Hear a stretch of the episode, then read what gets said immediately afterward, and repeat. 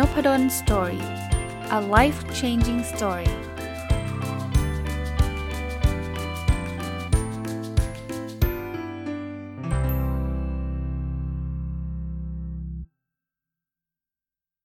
สวัสดีครับ ยินดีต้อนรับเข้าสู่นพดล Story พอดแคสต์นะครับ สวัสดีเช้าวันอาทิตย์นะครับ เช่นเคยเช้าวันอาทิตย์ก็เป็นกิจกรรมที่ทำมาตลอดก็คือการอัปเดต Personal OKR แล้วก็การตอบคำถามประจำสัปดาห์นะครับ สำหรับ OKR เนี่ย ถ้าท่านใดเพิ่งเข้ามาฟังนะครับ เป็นระบบการตั้งเป้าหมาย จริง ๆ ก็ใช้กับองค์กรนะครับ แต่ว่าผมก็เอามาพลายใช้กับบุคคล แล้วก็ทำติดต่อมานะครับ ในพอดแคสต์จัดมา 2 ปีเนี่ย ก็ทำมามามาตลอดนะครับ แล้วก็อัปเดตให้ท่านให้ท่านดูนะครับ เผื่อท่านจะเอาลองไปปรับใช้กับชีวิตประจำวันท่านได้นะครับ ท่านจะได้เห็นนะครับว่ามันคือการตั้งเป้าหมายทั่วๆไปนี่แหละนะครับ มีการตั้ง Objective แล้วก็มีการวัดผลชัดเจนผ่าน Key Result นะ แล้วท่านก็จะเห็นอีกว่าบางอันก็ทำได้ดี บางอันก็อาจจะยังทำได้ไม่ดี แต่ผมค่อนข้างเชื่อมั่นนะครับว่าถ้าเราไม่อัปเดตนะครับเราตั้งเป้าไปเนี่ยมันส่วนใหญ่มันจะล้มเหลวนะครับ เพราะว่าเราไม่มีการติดตามนะขนาดอัปเดตเองเนี่ยท่านเดี๋ยวท่านจะได้เห็นเลยครับว่ามันจะมีบางข้อเราทำได้นะบางข้อเราก็ยังทำไม่ได้ แต่ว่า อย่างน้อยๆมี awareness นะมี awareness แปลว่าเราจะได้ตระหนักรู้นะครับว่าเออข้อนี้ยังยังยังช้าไปนะครับ เราอาจจะใช้เวลาน้อยไปหรือว่าไม่ระมัดระวังนะครับ เราก็อาจจะกลับเข้ามาได้นะครับนะตอนนี้น่าจะเป็นสัปดาห์สุดท้ายของของไตรมาสที่ 3 แล้วนะครับ ในอีกไม่กี่วันนะครับเมื่อเราสิ้นสุดไตรมาสผมอาจจะมาอัปเดต reflection ที่ผ่านมานะครับหรือทบทวนสิ่งที่ผ่านมาในไตรมาสที่ 3 ผ่าน OKR แล้วก็ผ่านเรื่องราวต่างๆนะจะมาเล่าให้ให้ท่านฟังอีกทีน่า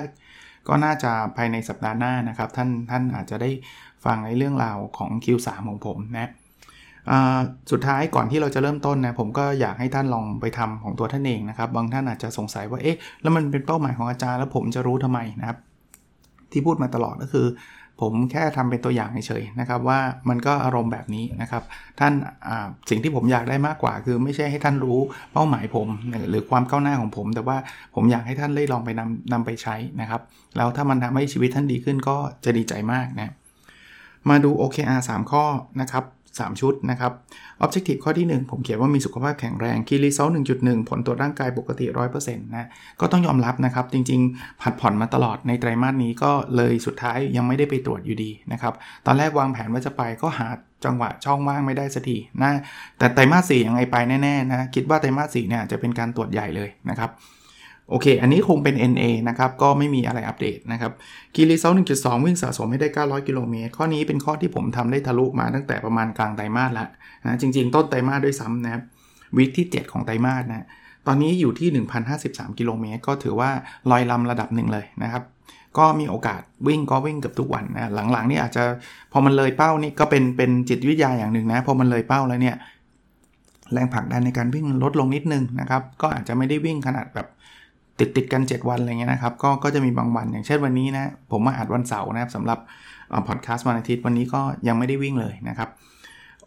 Key Result หนึ่งจุดสามข้อนี้เป็นสิ่ง concern แล้วเพราะว่าดูท่าทางมันจะไม่ลงแล้วมันจะมีทิศทางขึ้นด้วย ผมเขียนบอกว่าปลายไตรมาสผมอยากจะได้น้ำหนักตัว 76 กิโลกรัมผมเปิดไตรมาสมาด้วย 80.6 นะ ตอนนี้เป็น 81.2 นะครับ ขึ้นมาอีกนะครับ ต้องเรียกว่าเป็นพีคของไตรมาสเลยด้วยซ้ำนะผมสังเกตตัวเองนะ อันนี้อันนี้เป็น2 2 point นะครับที่ผมคิดว่าส่งผลอย่างยิ่ง ผมเพิ่งเริ่มกลับมาทำ IF แต่คงยังไม่ทันนะครับ ต้องใช้เวลานิดนึง แต่ว่าสังเกตตัวเอง 2 อย่างคือเรื่องการนอนเนี่ย ระยะหลังเนี่ยมีทั้งงานแล้วก็ไม่ใช่งานอย่างเดียวนะครับ มาหลุดไปดูซีลุกซีรีส์บ้างเนี่ย นอนดึกนะนอนดึกเนี่ยส่งผลต่อน้ำหนักเลยนะส่วนตัวนะที่ที่ผมสังเกตตัวเองนะครับ การที่ 2 ที่ผมค่อนข้างหลุดไประยะหนึ่งนะก็คือการไปกินน้ำมันลมนะผมคิดว่าน้ำมันลมเนี่ยมันมีแคลอรี่สูงแล้วมันเป็นน้ำหวานด้วยนะจริงๆเป็นคนชอบกินน้ำมันลมอยู่แล้วแต่ว่าพยายามลดนะพยายามลด ตอนนี้ก็เลยไม่กินนะครับ ก็คิดว่าไตรมาสหน้าน่าจะกลับมาอย่างน้อย ผมคิดว่าเป้าหมายน่าจะสูสีหรือถ้าถ้าดีกว่านั้นก็ทำได้นะครับ 76 กิโลกรัมก็น่าจะเป็นเป้าหมายหลักนะฮะโอเค ตอนนี้ 81.2 ซึ่งถือถือว่าพีคมากนะครับพีคมากก็ต้องพยายามลดลงนะครับ Objective ชุดที่ 2 นะครับ คือประสบความสำเร็จในเรื่องของงานนะครับ Key Result 2.1เนี่ยผมทำงานวิจัยเกี่ยวข้องกับ OKR นะครับ เล่าให้ฟังกับทุกสัปดาห์เลย แล้วก็ ต้องการสัมภาษณ์ให้ให้ได้ครบ 40 แห่งไปไตรมาสนะครับ ผมเริ่มต้นไตรมาสเนี่ยทำได้ 22 แห่งนะครับ ตอนนี้สิ้นสุดน่าจะน่าจะคอนคลูดได้ระดับหนึ่งเนี่ย33แห่งแล้วนะครับยังยังอยู่ในไพป์ไลน์อีก 3 แห่งนะครับ เพราะฉะนั้นเนี่ยผมยังขาดอีกประมาณ 4 แห่งนะครับ ถ้าท่านใดก็ตามประชาสัมพันธ์ทุกครั้งเลยนะ ถ้าท่านสามารถที่จะ ให้ความคิดเห็นได้นะครับ ใช้เวลาท่านไม่มากนะครับ สะดวกช่องทางไหนได้ทั้งสิ้นนะครับ ท่านกรุณารบกวนช่วย inbox มาบอกผมนะ ทุกสัปดาห์ก็จะมีหลาย ๆ ท่านต้องขอขอบพระคุณมาณที่นี้ด้วยนะครับ ท่านกรุณา inbox มา บางทีก็เป็นที่ทำงานท่านนะฮะบางทีก็ท่านได้ยินว่าที่นี่ใช้อยู่นะก็ก็เข้าใจนะครับ บางทีถ้าเกิดท่านไม่ได้เป็นเจ้าของบริษัทเองนะบางทีพอผมติดต่อไปแล้วบางท่านก็อาจจะไม่สะดวกก็ ก็เคารพครับ เพราะว่าผมเข้าใจว่าท่านก็มีภารกิจอะไรเยอะแยะมากมายนะ แต่ว่าอย่างน้อยๆถ้าท่านบอกผมมีมีมีซอสมีแหล่งมาบอกผมนิดนึงก็จะจะช่วยได้มากนะครับเพราะว่าตอนนี้ก็โอ้กว่าจะหาได้ 33 แห่งนี่ต้องบอกว่าไม่ง่ายเลยนะไม่ง่ายเลย เพราะว่ามันไม่ใช่ว่าเป็น framework ที่ทำกันเยอะแยะนะ ผมต้องการคนที่ทำมาทำมาแล้วที่จะมาบอกข้อดีข้อเสียได้ แล้วก็อีกอย่างหนึ่งคือไม่ใช่ทุกคนที่ทำเขาก็ยินดีจะมาเล่าด้วยนะมันนั้นก็ ใช้เวลานิดนึง แต่แต่สิ้นปีนี้อยากจะทำให้ก้าวหน้าไปให้ได้มากที่สุดนะกีริซอล2.2 ผมอยากตีพิมพ์ International Journal นะครับ ตีพิมพ์ผลงานวิจัยใน International Journal เนี่ยตั้งแต่ต้นปีอยากให้ได้ 2 paper ผมทำไปได้ 1 paper ตั้งแต่ต้นปีนะครับ อีก paper หนึ่งเนี่ยยังเฟลอยู่ แต่ว่ารีสับมิดไปแล้วเรียบร้อยนะครับ คือส่งไปแล้วแล้วก็ถูกรีเจ็คกลับมานะครับ ตอนนี้ก็อยู่ในช่วงของการส่งไปอีกที่หนึ่งนะครับ ก็ก็หวังว่านะ finger cross ก็คืออ หวังว่านะว่าที่นี่จะจะเป็นที่ที่เขารับนะหรือมีแก้ไม่เยอะนะครับ แต่ไตรมาสนี้คงได้แค่ 1 paper นั่นแหละนะครับหมายถึงว่าตั้งแต่ต้นปีจนถึงไตรมาสนี้คงได้แค่ 1 paper นะคีรีซองสองจุดสามตีพิมพ์หนังสือสะสมไม่ได้ 3 เล่มนะครับยังไม่ได้สักเล่มเลยแต่ว่าอีกหนึ่งเล่มเนี่ยน่าจะเสร็จเดือนตุลา น่าจะทันงานสัปดาห์หนังสือมีคนหลายท่านกุณาสอบถามมาว่าอาจารย์จะมีหนังสือใหม่ไหมมีนะครับเป็นของสำนักพิมพ์นะเดี๋ยวยังไงผมเขียนไปถามสำนักพิมพ์อีกทีนึงว่าเขา ยินดีให้ประชาสัมพันธ์หรือยังถ้ายินดีเมื่อไหร่ก็เดี๋ยวจะมาบอกนะครับนะเขาที่แล้วผมถามไปทีนึงเขาบอกว่าอาจารย์ขอเป็นช่วงๆใกล้ออกดีกว่านะครับ อยากให้อาจารย์บอกช่วงนั้นนะครับ ผมคิดว่าน่าจะใกล้เสร็จเต็มทีแล้วล่ะนะโอเคนะครับ Objective ข้อที่ 3 นะครับ ผมเขียนว่าเป็นคนดีและเก่งขึ้นนะครับ Key Result 3.1 ผมอยากบริจาคเงินสะสมให้ได้ 90,000 บาท ตอนนี้เนี่ยบริจาคไปแล้ว 80,000 บาทนะครับ ก็ยังคงไม่ถึง 90,000นะ คิดว่าในไตรมาสนี้คงไม่ถึง 90,000นะ Key Result 3.2ผมอยากอ่านหนังสือภาษาอังกฤษสะสม ตั้งแต่ต้นปีให้ได้ 39 เล่ม ตอนนี้ครบ 39 เล่มแล้วตั้งแต่สัปดาห์ที่ 2 ก็ทำได้ครบ 39 เล่มแล้วและคีรีเซลสามจุดสามเนี่ย ผมอยากติดตามให้คนติดตามฟังพอดแคสต์น้องเดินสตอรี่เนี่ยเกิน 40,000 คนนะครับ ตอนนี้ก็ ได้ 4455 คนก็ถือว่าบรรลุเป้าหมายเช่นเดียวกัน ต้องขอขอบคุณทุกท่านนะครับ ที่ท่านกุณาติดตามฟังน้องเดินสตอรี่แล้วก็กุณาไลค์กุณาแชร์กุณา Subscribe นะครับ ก็ก็ดีใจนะครับจริงๆเป้า 40,000 คนนี่เป็นเป้าทั้งปีนะ แต่ทำสำเร็จได้ตั้งแต่ไตรมาสที่ 3 ถือว่าเหนือความคาดหมายอย่างยิ่งนะครับ ต้องขอบคุณทุกท่านอีกครั้งหนึ่งนะครับท่านสังเกตนิดนึงนะครับว่าผมทำมาเนี่ย มันมี 3 objective แต่ละ objective มี 3 key result หรือพูดง่ายๆมันมี 9 key result นั่นแหละ นะครับ บางอันก็ได้บางอันก็ไม่ได้นะ ซึ่งอันนี้มันเป็นลักษณะของ OKR ถ้ามันได้หมดเลย 9 เนี่ยแปลว่าผมตั้งเป้าต่ำไปนะครับ สังเกตอย่างอย่างขออนุญาตสรุปอีกนิดนึงนะฮะ objective ข้อที่ 1 มีสุขภาพแข็งแรงเนี่ยเลือกตรวจร่างกายเนี่ยเป็น NA ก็ไม่ได้บอกว่าเป็นไปตามหรือไม่ได้เป็นไปตามเป้านะเพราะไม่ได้ไปตรวจนะเป็น NA เรื่องวิ่งเนี่ยทะลุนะครับเรื่องน้ำหนักตัวเนี่ยไม่ได้ เพราะนั้นเนี่ยข้อถ้า OKR ชุดนี้เนี่ย เป็น NA ก็คือ not available อะ คือไม่บอกไม่ได้เพราะไม่ได้เก็บข้อมูลเนี่ยหนึ่งข้อบรรลุเป้า 1 ข้อ ไม่บรรลุเป้า 1 ข้อ objective ข้อที่ 2 เรื่องความสำเร็จของงานเนี่ยผมทำไม่ได้สักข้อเลยนะครับ40 แห่งเนี่ยยังไงไม่ไม่ครบ 40 แน่นอนนะครับ แต่ก็ใกล้เคียงนะ 33 นะครับ 33 ตีพิมพ์ผลงานเนี่ยได้ paper หนึ่งนะครับ จาก2 paper ก็ครึ่งเดียวนะครับ ตีพิมพ์หนังสือเนี่ยไม่ได้เลย จาก 3 เล่มเนี่ยไม่ได้เลยนะครับ ภายในไตรมาสนี้นี่ไม่ได้เลยนะ แต่ก็มีใกล้เคียง 1 เล่มนะครับ ออ objective ข้อที่3เนี่ยที่เป็นเรื่องของคนดีคนเก่งเนี่ยบริจาคเงินก็ได้ 80,000 จาก 90,000 ก็ใกล้เคียงนะครับ แต่ก็ไม่ถึงนะอ่านหนังสือถึงนะครับ แล้วก็จำนวนคน subscribe 40,000 คนถึงนะฮะก็สังเกตว่ามันก็จะมีพลาดมีมีหลุดไปบ้างนะครับ ซึ่งเป็นเป็นความสวยงามนะผมสำหรับผมเนี่ยเป็นความสวยงามของระบบ OKR นะในไตรมาสที่ 4 เดี๋ยวคงได้มามีโอกาสมาตั้งมาสรุปก่อนแล้วก็มาตั้งเป้าในไตรมาสที่ 4 ต่อไปนะครับเอาละครับ คราวนี้มาถึง part ที่2นะครับเป็น part ที่ มีคำถามเข้ามานะครับ สัปดาห์นี้ก็มีหลากหลายคำถามที่น่าสนใจนะคำถามมีคำถามแรกนะครับ เป็นคำถามที่ท่านถามมาว่าอยากจะเลือกหัวข้อในการเรียนนะครับ ผมขอรวบคำถามเลยนะครับ มีมีเขาเรียกว่าอะไรนะ มีมีสองสามคำถามเป็นคำถามกลุ่มเดียวกันนะครับอบอกว่าอาจารย์มีวิธีการเลือกหัวข้อในการเรียนยังไงนะ ทั้งทั้งระดับปริญญาตรีไอ้ทษทีทั้งระดับปริญญาโทและเอกนะครับ แต่แต่หลายคนถามมาเป็นระดับปริญญาเอก ผมผมตอบท่านแบบนี้นะครับ จริงๆ ผมตอบรายละเอียดตอบท่านไปแล้วในแต่ละท่านนะครับ แต่ว่าการศึกษาระดับปริญญาเอก หรือระดับ PhD เนี่ยอยากรู้ว่าเราสนใจหัวข้อยังไงเนี่ยผมเริ่มต้นอย่างนี้ ผมเริ่มต้นจากการลองลิสต์หัวข้อที่อยู่ในสโคปอยู่ในขอบข่ายของเรา เช่น ผมเนี่ยอาจจะชอบเรื่องการวัดผล ผมอาจจะชอบเรื่องอของอ data analysis เรื่องของ decision making เรื่องของอะไรเงี้ย เราเราเราคงต้องมี preference ระดับหนึ่งเอาแบบกว้างๆก่อนก็ได้นะครับ ยังไม่ต้องไปเจาะลึกว่าเป็นหัวข้อ thesis เลย เพราะว่ามันมันคงยากที่จะคิดตั้งแต่ตอนเริ่มต้นเนี่ย ให้เรา list แบบหัวข้อกว้างๆ ถ้าท่านเจาะไปสมมุติว่าท่านชอบ marketing ท่านก็เขียน marketing ไป แต่ว่าเจาะลงไปหน่อยได้ไหม marketing ในมุมไหนนะครับ digital marketing หรือเปล่า หรือท่านจะเป็น marketing ในมุมของเรื่องของการตั้งราคา pricing หรืออะไรเงี้ยนะพยายามพยายาม list หัวข้อให้แคบที่สุดเท่าที่ท่านจะทำได้ แต่ว่าอย่าไปสนใจว่าโอ้โหมันจะต้องแค่เป็นหัวข้อ thesis เลย หัวข้อวิทยานิพนธ์เลย เรายังทำไม่ได้ขนาดนั้นนะคราวนี้เวลาท่าน list หัวข้อเหล่านี้มาแล้วเนี่ย ท่านนึกภาพนะท่านอาจจะมีอยู่ 5 หัวข้อ 10 หัวข้อที่มันมันอยู่ในธีมที่ท่านสนใจอะ่ะผมว่าอันนี้ท่านน่าจะทำได้ไม่ยาก ถ้าถ้าท่านรู้สึกว่าทำไม่ได้แปลว่า ท่านอาจจะพยายามหาหัวข้อที่มันแคบเกินไป พยายามเอาให้มันกว้างขึ้นอีกนิดนึงนะครับ แต่ถ้าเกิดท่านเริ่มต้นมาจากคำว่า marketing แล้วท่านรู้สึกว่ามันกว้างไปพยายามทำให้มันแคบนะ ตรงนี้เนี่ยมันแล้วแต่ knowledge หรืออความรู้ที่ท่านมีในปัจจุบันนะครับหัวข้อเหล่านี้เนี่ยนอกจากมาจาก ความชอบส่วนตัวแล้ว บางทีท่านอาจจะลองไปหาดูคร่าวๆนะ แบบยังไม่ต้องไปลึกอะไรมากเนี่ย อย่างเช่นลองไปดูแบบจะเรียกว่าอะไรนะ โปรแกรมของมหาวิทยาลัยที่เขาเปิดนะครับ มันก็จะมีแบบกว้างๆอะ่ะ สมมติเขาเปิดโปรแกรมสมเป็นยาเอกเนี่ยเขาจะมีสาย supply chain management marketing management อะไรเงี้ยมันมันจะได้เห็นนะ หรือบางมหาวิทยาลัยไม่ต้องมหาลัยในไทยก็ได้นะครับ ในมหาลัยในต่างประเทศหลักๆเนี่ยเขาจะมีโปรไฟล์ของหัวข้อนักศึกษาปริญญาเอก หรือจะเป็น Research ตีมหลักๆนะท่านเริ่มจากตรงนั้นก่อน แล้วมา list เป็นหัวข้อที่ท่านสนใจ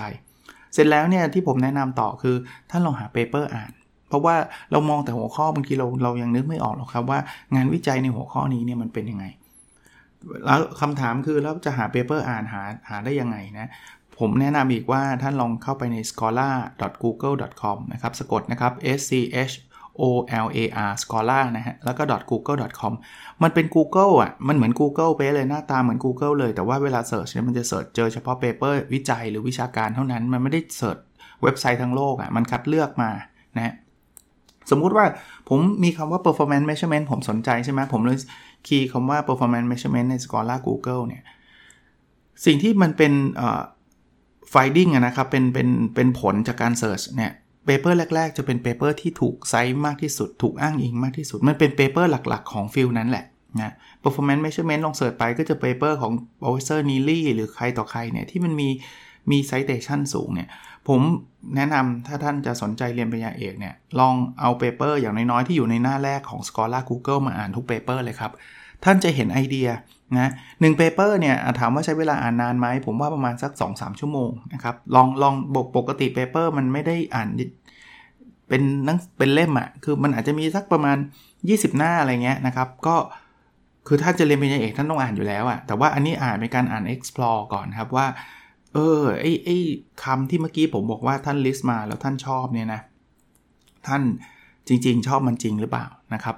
พออ่านไปท่านอาจจะรู้สึกว่าไม่ไม่ค่อยสนุกแฮะท่านก็ขีดฆ่าไป แล้วก็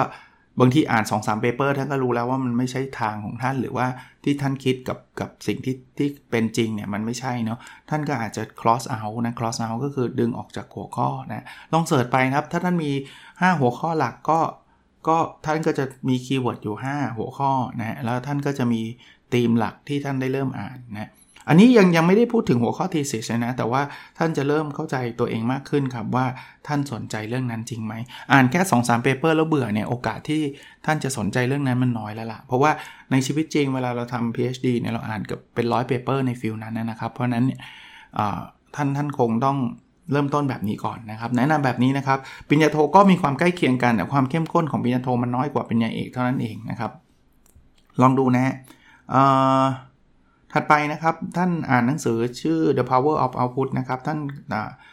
มีคำถามมานะครับ เป็นเป็นผมเคยรีวิวหนังสือเล่มนี้ไว้นะ ท่านถามมาบอกว่าเราควรมี Input มากแค่ไหนก่อนที่เราจะเปลี่ยนไปเป็น Output ครับนะเหมือนผมติดกับดักที่ว่าเราต้องพัฒนาตัวเองเยอะๆก่อน เราถึงจะทำได้ อาจารย์เคยมีความรู้สึกแบบนี้ไหมครับ แล้วก็ก้าวผ่านมันอย่างไรครับขอบคุณครับ เคยครับนะ ผมใช้หลักการเดียวกับ Jeff Bezos นะครับซึ่งเขาเป็น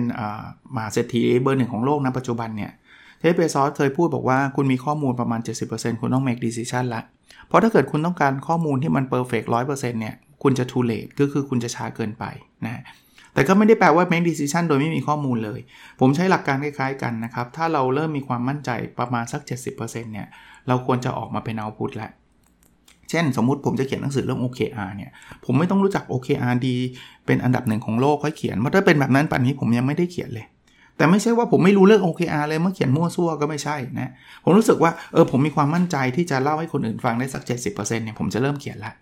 นั้นท่านลองใช้หลักการนี้ก็ได้นะครับ อาจจะไปปรับ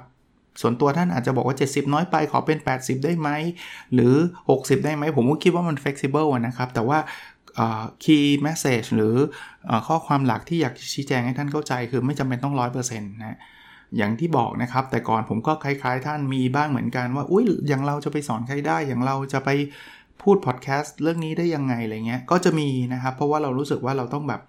ต้องเต็มร้อยก่อนนะ่ะแต่มันไม่มีคำว่าเต็มร้อยหรอกครับนะถึงปัจจุบันเนี้ยผมอาจจะอ่านหนังสือเคลมได้เลยนะหนังสือ OKR ทั้งโลกเนี่ยเท่าที่ผมอ่านได้เนี่ยผมอ่านมาหมดทุกเล่มเลยนะครับ ที่อ่านได้ก็คือภาษาอังกฤษกับภาษาไทยนะครับ ไม่น่าจะมีหนังสือ OKR เล่มไหนที่เป็นภาษาอังกฤษแล้วผมยังไม่ได้อ่าน หรือเป็นภาษาไทยแล้วยังไม่ได้อ่าน แต่ก็ไม่ได้เคลมว่าเฮ้ยมันต้องแปลว่าผมเ perfect 100% no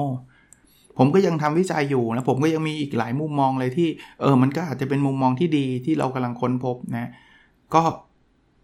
เป็นกำลังใจให้นะครับ พยายามผลิตเถอะแล้วบางทีเอาพุทมันจะกลายเป็นอินพุตครับ คือเวลาเราไปสอนใคร เวลาเราไปถ่ายทอด แล้วบางทีเราก็ได้เรียนรู้ด้วยครับว่าเรื่องนี้เรายังไม่รู้นะครับ ถัดไปนะครับท่านเตือนมานะครับ อันนี้ขอบคุณนะครับ อันนี้สั้นๆก็คือเวลาทำใส่ YouTube เมื่อสัปดาห์ที่ผ่านมาดันใส่แคปชั่นผิดนะ ไปเอาแคปชั่นของเดิมมาใส่นะ ก็ต้องขอบคุณนะ สังคมของ YouTube โทษทีสังคมของพอดแคสต์ของผมเนี่ยเป็นสังคมที่ดีมากๆนะ ผมทำอะไรพลาดแป๊บเดียวเนี่ยท่านกูนา ผมผมต้องขอบคุณจริงๆ เพราะว่าเออ ท่านอุตส่าห์เสียเวลา จริง ๆ หลายหลายหลายคนอาจจะเห็นว่าผิดแล้วมันก็ไม่เป็นไรเนี่ยก็ฟังได้ก็จบไปแต่ว่าบางคนเนี่ยถึงขนาดเขียนมาบอกเนี่ยผมต้องขอบคุณจริง ๆ เพราะว่าท่านใช้เวลาเพิ่มเติมอีกนะครับ อุตส่าห์เขียนมาเตือนนะครับ แล้วผมก็แก้ทันทีนะครับ ตอนนี้ก็ YouTube ก็ถูกต้องแหละนะหลายท่านเขียนมาถามเรื่อง OKR นะครับ แล้วเป็นที่น่าสังเกตนะ ไม่เป็นไรนะ เขียนมาได้นะ ผมยินดีนะ แต่ผมอาจจะตอบไม่ได้ทันทีเท่านั้นเองนะ เออบางทีมาจากองค์กรเดียวกันด้วย อาจจะแบบที่ผู้บริหารองค์กรท่านกำลัง implement OKR แล้วก็ทีมซึ่งอาจจะมีจำนวนเยอะนะครับ ก็อาจจะฟังนุบดนสตอรี่ก็ต่างคนต่างเขียนมาถามบางทีผมบอกว่าโบได้รับคำถามเดียวกันเลย แต่เป็นคำถามจากองค์กรเดียวกันแต่ท่านไม่รู้หรอกนะท่านเขียนมาได้นะครับ ผมตอบได้ผมตอบนะครับ เพียงแต่ว่าผมอาจจะตอบในหลักการหรือ หรืออท่านอาจจะต้องมีคำถามสเปซิฟิกมานะครับ ถ้าถามแบบ เออจะสร้างโอเคอาองค์กรได้อย่างไรอย่างนี้กว้างไปผมผมไม่สามารถตอบในคำถามในลักษณะแบบนั้นได้นะอันนี้นะครับเป็นจากสำนักพิมพ์ซีเอ็ดขออนุญาตให้เครดิตเลยนะท่านกุณาเขียนมาแล้วขอบคุณบอกว่าผมได้รีวิวหนังสือวันนี้จะอ่อนแอของคุณคิดมากนะครับที่หากวันนี้จะอ่อนแอนะครับออของคุณคิดมากที่รีวิวไปนะครับ ท่านบอกว่า ต้องขอบคุณอาจารย์ช่วยรีวิวให้นะครับ อย่างที่ผมบอกนะผมรีวิวเนี่ยผมไม่ได้มาแบบรับจ้างรีวิวให้กับสำนักพิมพ์นะครับ แต่ว่าทางสำนักพิมพ์ได้ได้ได้เห็นนะครับ แล้วก็รีวิว แล้วทางสำนักพิมพ์ก็เลยบอกว่าเดี๋ยวจะขออนุญาตส่งหนังสือมามาให้เพิ่มเติมเผื่อเอาไปแจกผู้ฟังอะไรเงี้ยก็ถ้าผมได้รับหนังสือเดี๋ยวผมเอามาแจกอีกนะครับ ก็กติกาเดิมนะในตอนไหนที่ผมบอกแจกหนังสือเนี่ยถ้าท่านฟังพอดแคสต์ผมเนี่ยท่านไปคอมเมนต์ว่า ท่านได้เรียนรู้อะไรจากตอนนี้บ้างนะครับ ก็ผมก็จะกลับไปแจกนะครับ อันนี้เผอิญอันเนี้ยผมแจกหนังสือที่ผมมีอยู่ในมือที่ผมซื้อเองอะแจกไปแล้วนะครับ ผมเลยบอกว่าแจกหนังสือไปแล้ว แต่ว่าถ้าได้จากสำนักพิมพ์เดี๋ยวจะเข้าไปอ่านอคอมเมนต์เพิ่มอีกนะฮะแล้วก็อาจจะแจกเพิ่มเติมให้นะครับคงไม่ได้เก็บไว้นะท่านนี้เนี่ยท่านเขียนมาน่าจะท่านน่าจะเป็นอาจารย์นะครับนะก็ท่านอาจารย์ก็เขียนมาบอกว่าได้เรียน Coursera นะมหาวิทยาลัยของทางท่านอาจารย์เนี่ย ให้อาจารย์เรียนฟรีทุกคอร์ส จริง ๆ เป็นไอเดียที่ดีมากนะเขาท่านก็เรียนจบคอร์สแล้ว เพียงแต่ว่าผมเข้าใจว่ามี deadline อะคือต้อง enroll ก่อน 1 ตุลาถึงจะฟรีนะครับ1ตุลา63นะ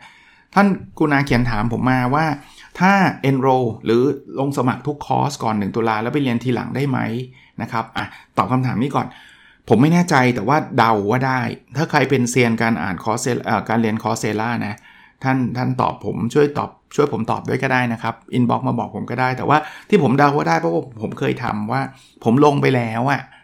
แล้วผมไม่ได้เรียนครึ่งปียังกลับไปเรียนได้เลย จริงๆมันน่าจะเรียนได้ตลอดชีพแหละ เพียงแต่ว่าบางคอร์สเนี่ยมันไม่ได้เรียนได้ตลอดเวลา แปลว่างี้ อย่างอย่างคอร์สล่าสุดที่ผมเพิ่งไปเรียนของ Coursera เนี่ย behavioral finance เนี่ย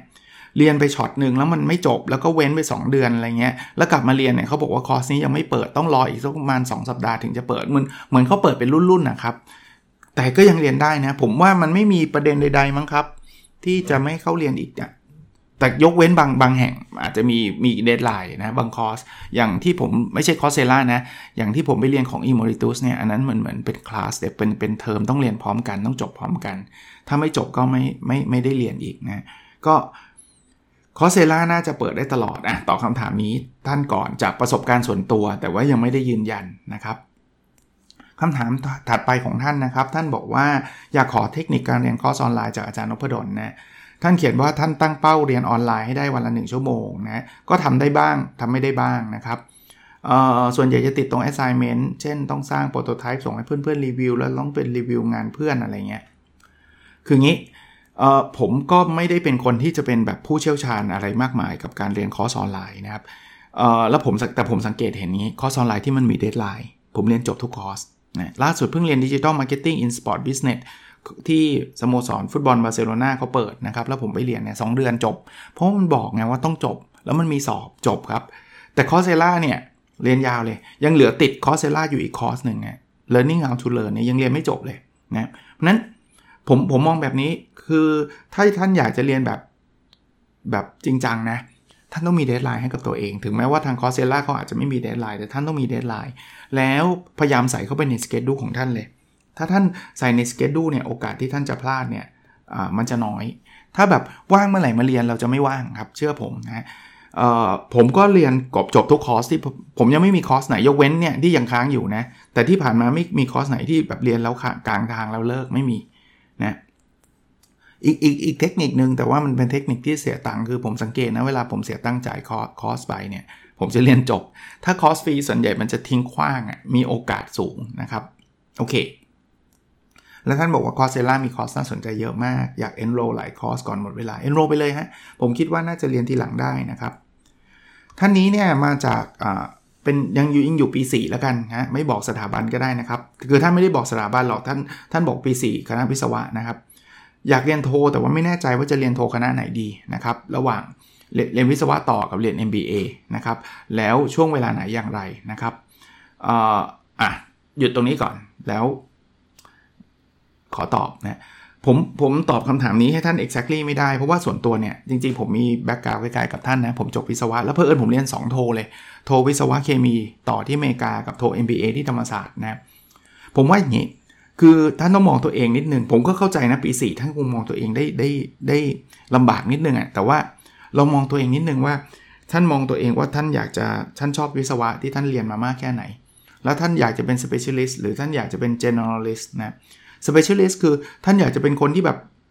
โอ้โหโดดเด่นเรื่องวิศวะมากเลยอยากจะต่อต่อไปในสายงานนี้ลึกลงไปในนี้เลยเนี่ย ท่านเรียนโทวิศวะจะตอบโจทย์มากกว่านะแล้ววันหนึ่งท่านเป็นผู้ใหญ่ต้องเติบโตมาในสายของบริหารท่านจะไปเรียน MBA ทีหลังก็ก็ไม่ไม่ไม่ว่ากัน คือ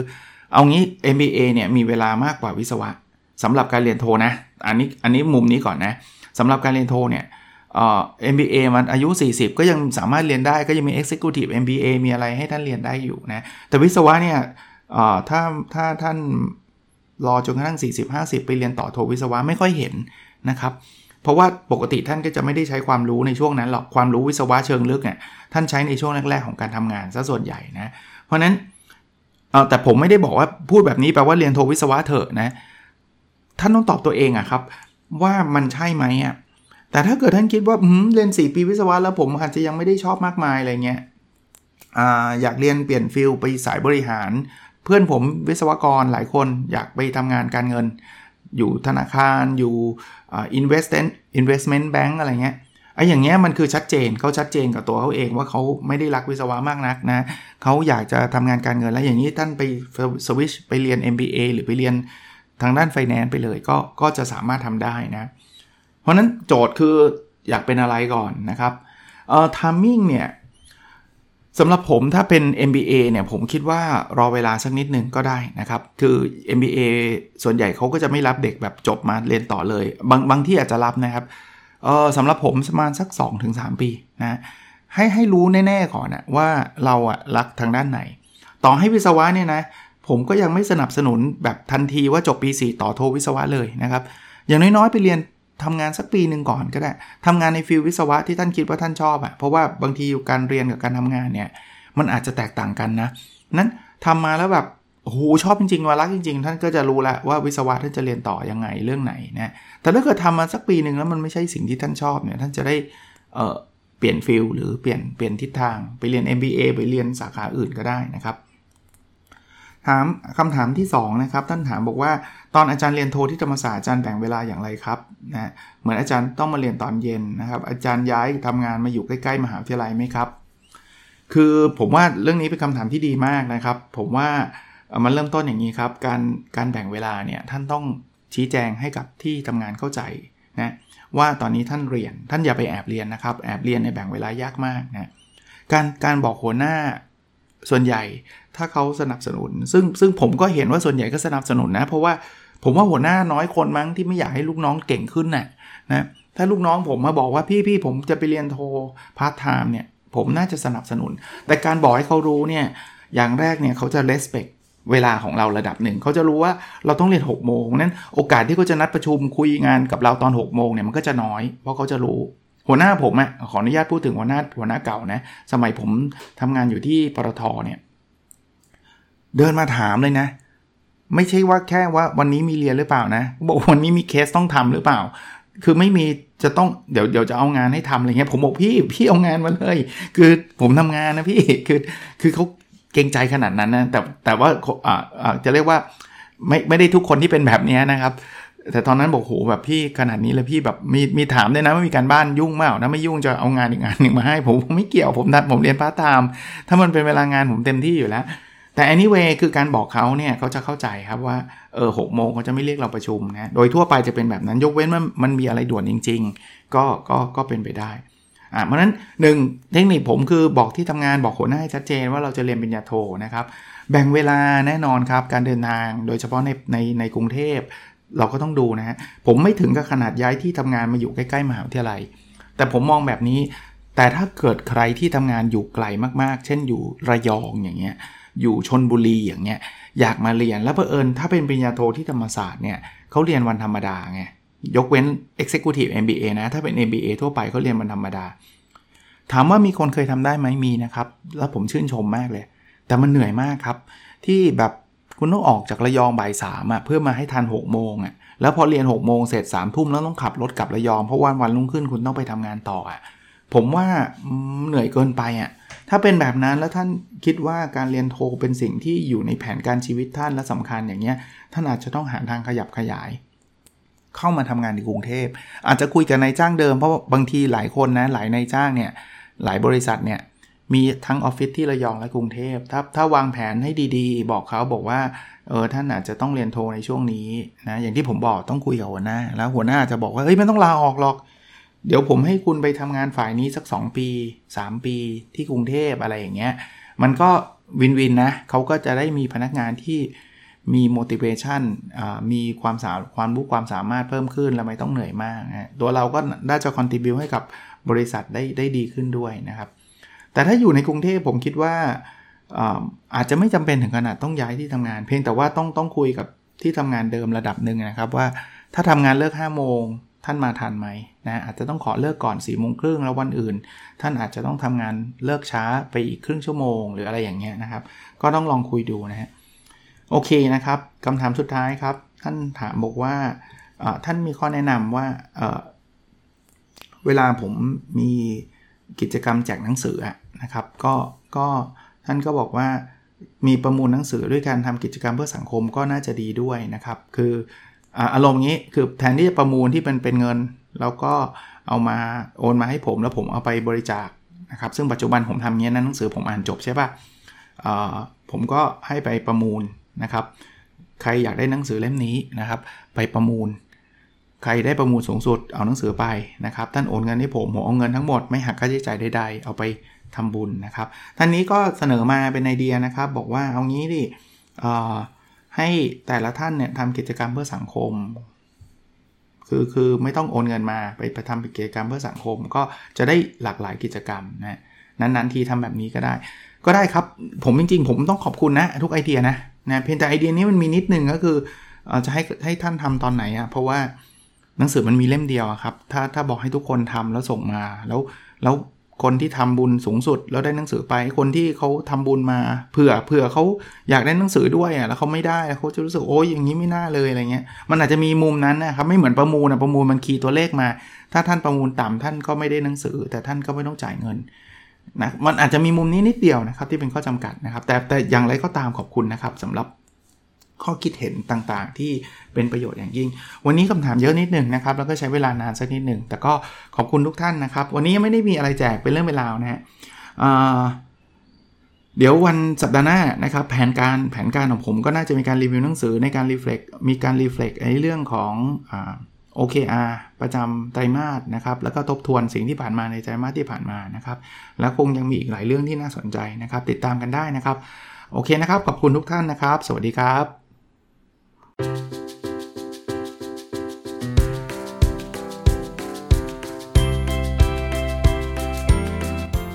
o p a d o n Story